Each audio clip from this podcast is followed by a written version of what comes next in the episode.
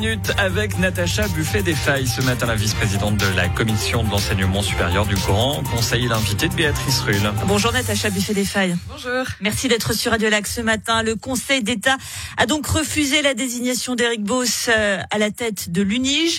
Est-ce qu'il ne vient pas de donner un coup de poignard à l'université? Non, je ne crois pas. Je crois qu'il a annoncé très clairement euh, ses intentions. Il a dit qu'il euh, qu'il préférait une candidature qui pourrait correspondre aussi au, au contexte politique, hein, parce que finalement c'est ça. Euh, pour rappel, on est dans une dans un contexte un petit peu tendu avec euh, les, les, les, discussions sur l'accord cadre qui ont euh, capoté et qui impliquent pour l'université un certain nombre de choses par rapport aux participations dans les programmes de recherche pour l'université, etc. Et donc tout ça, Eric Boss ne pouvait pas le faire? Alors c'est pas forcément qu'il pouvait pas le faire, mais il faut le pouvoir le faire très très tôt parce que comme on le sait, ça fait déjà bientôt deux ans qu'on a été quasiment exclu totalement du, de ce qu'on appelle le, le programme Horizon Europe, hein, qui, ce qui n'est pas sa faute. Non, ce qui n'est évidemment pas sa faute, mais il est très clair qu'il faut avoir une, euh, une connaissance très subtile et du terrain genevois, hein, qui est euh, effectivement souvent très complexe. Il faut comprendre une mentalité, il faut comprendre les liens entre les gens, il faut pouvoir ensuite au niveau fédéral euh, défendre la place de l'université de Genève et ensuite euh, défendre la place de l'université suisse euh, par rapport au, au, reste des universités européennes et faire sa place. Donc pourquoi alors ouvrir une candidature à l'international s'il ne coche pas ces, ces, ces domaines euh, importants, voire essentiels selon vous et, le Conseil d'État bah, Je pense qu'en fait, on aurait pu trouver n'importe où dans le monde quelqu'un qui aurait peut-être déjà travaillé en Suisse, qui aurait eu la connaissance fine du système politique. Et donc, j'ai trouvé très normal qu'effectivement cette candidature soit ouverte partout, parce que la, la perle rare peut se trouver à peu près n'importe où dans le monde. L'Assemblée d'université donc incompétente, si on vous comprend bien. Pas du tout. Non, non, c'est absolument pas ce que je voulais dire. Je voulais dire que le, le Conseil d'État avait annoncé euh, ce à quoi il fallait faire attention. Malheureusement, pour une raison X ou Y, hein, j'étais pas dans, les discussions qui ont euh, prévalu à la décision qu'a prise cette assemblée. Euh, on n'a pas pu répondre à ces à ces demandes, donc on en arrive là. Euh, mais je rappelle simplement que si on reprend la loi sur l'université qui a été votée en 2008, on voit très clairement hein, les différents rôles qui existent, qui ont été votés par la population, qui ont été approuvés par la population, avec une consultation, ensuite une désignation et ensuite éventuellement une nomination par le Conseil d'État. Donc tout s'est fait dans les règles de l'art. Je peux entendre qu'il y ait des gens qui soient déçus par cette décision, mais il n'empêche que ça a été fait correctement. Reste tout de même, même si c'est dans les textes, que c'est un sacré coup de canif à l'autonomie de l'université.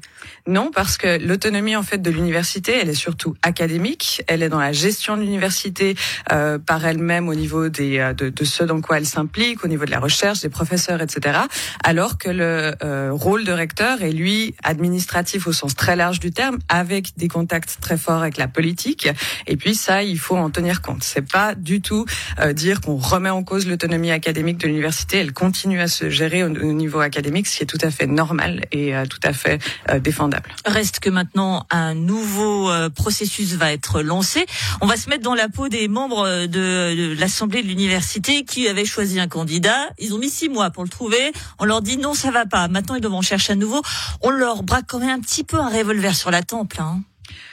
Alors, je comprends, comme je l'ai dit, hein, la déception quand on a travaillé, quand on s'est investi dans une tâche et puis qu'après on a l'impression d'être retoqué à la fin. Évidemment, il peut y avoir une déception. Mais je pense plutôt, et puis euh, Monsieur Flukiger l'a dit euh, hier dans la dans la presse, je pense qu'il faut voir ça comme une sorte d'électrochoc, mais pas comme une crise institutionnelle qui ferait que tout le monde euh, se sent complètement dépossédé de ses. A pas une défiance quand même de, de ces professeurs de l'université, même si c'est dans les textes, etc., de se dire bon allez. Euh, Très franchement, je pense pas, parce que je pense qu'il faut il vaut mieux maintenant maintenant euh, traiter la question qui est effectivement problématique, qui est difficile, plutôt que de laisser traîner et puis de faire croire que, que tout va bien, que tout était euh, pour le mieux dans le meilleur des mondes.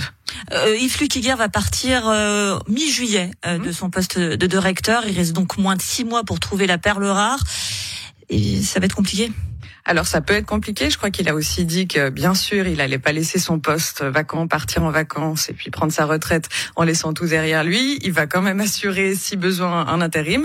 Mais je pense que vu les conditions dans lesquelles on est, il vaut mieux reprendre le temps. Il faut déjà un petit peu laisser euh, les choses se décanter, euh, les gens un peu respirer et reprendre un petit peu de force pour pouvoir se relancer dans une procédure qui devrait être, je l'espère, plus apaisée.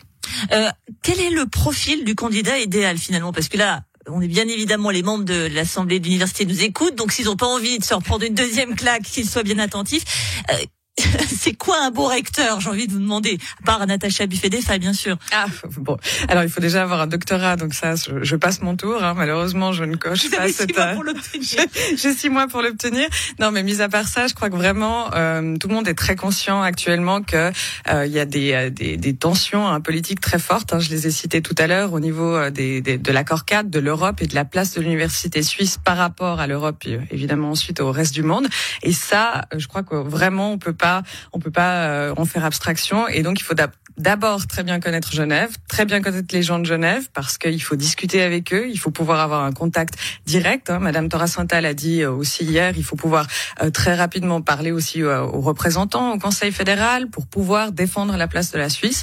Et ça, c'est très important. Donc, quelle que soit la nationalité, il faut quelqu'un, sans doute, qui aurait travaillé en Suisse, qui connaisse... Du Sérail, on va quand même le dire. Il faudrait quelqu'un de l'UNIGE, ce serait quand même plus simple. Alors, je pense que ce serait plus simple. Si c'est pas possible, ben évidemment, il faut pas forcer dans le sens de l'uniche. J'espère que cette nouvelle euh, ouverture de, de, de, poste va encourager les gens à le faire, parce que je sais pas pourquoi et je peux que regretter qu'on ait eu que peu de, de candidatures de l'interne.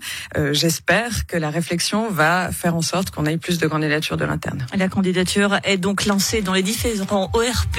Merci beaucoup, Natacha vice-présidente de la commission de l'enseignement supérieur du Grand Conseil et en bonne germe que vous êtes, je ne manque pas de vous citer euh, cette euh, phrase très connue qui correspond peut-être euh, à notre situation. Mein Vater, mein Vater, und hörst du nicht, was er nicht leise verspricht. Ce qui est donc le grand Aune de Goethe, mon père, mon père, et tu n'entends pas ce que le roi des zones doucement me promet, ce que nous promet l'université. Nous le verrons d'ici juillet.